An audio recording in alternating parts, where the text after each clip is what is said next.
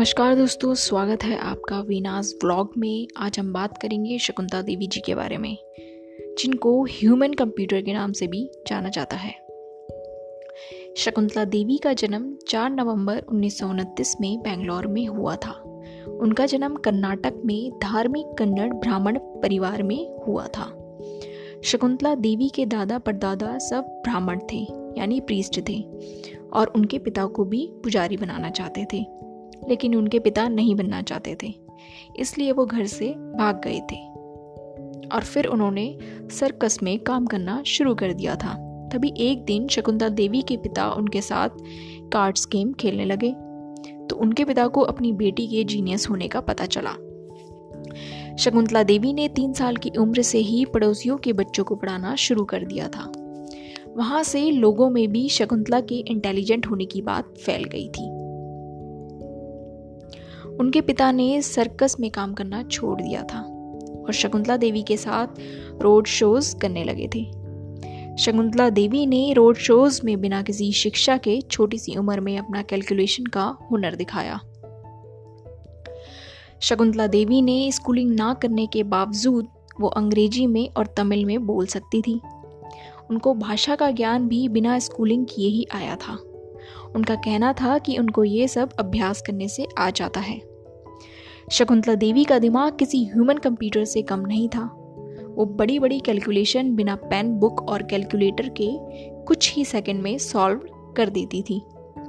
छः साल की उम्र में उनका पहला और सबसे बड़ा शो मैसूर यूनिवर्सिटी कर्नाटक में हुआ था।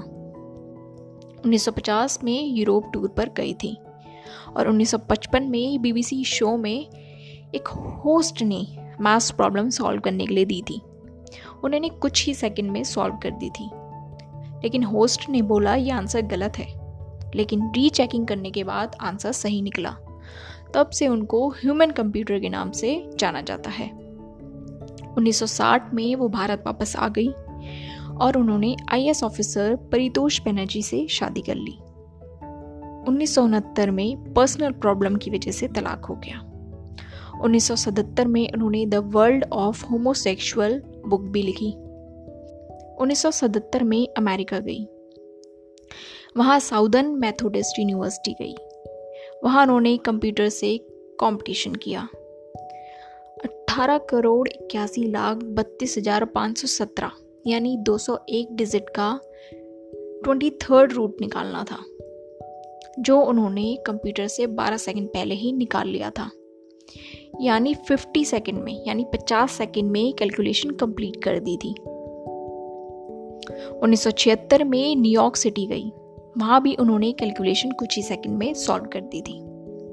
वो लास्ट सेंचुरी की डेट से डे को बता देती थी। उन्नीस सौ अट्ठासी में यूएस गई। वहाँ कैलिफोर्निया यूनिवर्सिटी में कुछ ही सेकंड में क्यूब रूट्स निकाल दिए थे। अठारह जून उन्नीस सौ अस्सी में एम्पेरिकल कॉलेज ऑफ लंडन में उन्होंने तेरह डिजिट नंबर की मल्टीप्लिकेशन सॉल्व की, जो उन्होंने अट्ठाईस सेकंड में सॉल्व की थी। उन्नीस सौ बयासी में उनका Guinness book of world record में नाम शामिल किया गया। उन्नीस सौ अस्सी में लोकसभा इलेक्शन लड़ा, मुंबई से इंदिरा गांधी के खिलाफ खड़ी हुई और निर्दलीय चुनाव लड़ा। दो हज़ार तेरह में तिरासी वर्ष की आयु में बेंगलोर में उनका निधन हो गया था। उनकी बेटी का नाम अनुपमा बनर्जी है। शकुंतला देवी को काफ़ी अवार्ड्स भी मिले थे।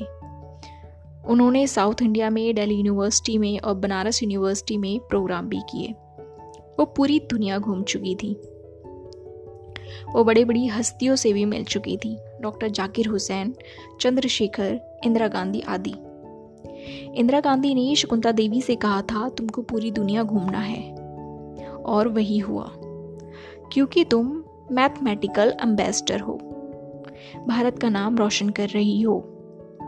शकुंतला देवी ने कई पुस्तकें भी लिखी थी, जिसमें नोवेल्स के साथ साथ मैथमेटिक्स, पजल्स एंड एस्ट्रोलॉजी भी शामिल थी।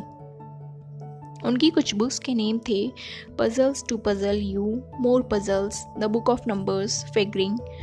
उनकी नोवेल्स थी परफेक्ट मर्डर, जो पटना की रियल बेस्ड स्टोरी थी।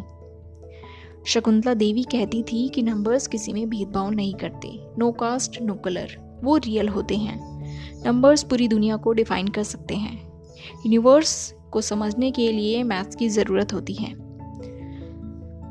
शकुंतला देवी ने गरीब तबके के बच्चों के लिए एजुकेशनल फाउंडेशन पब्लिक ट्रस्ट भी शुरू किया था।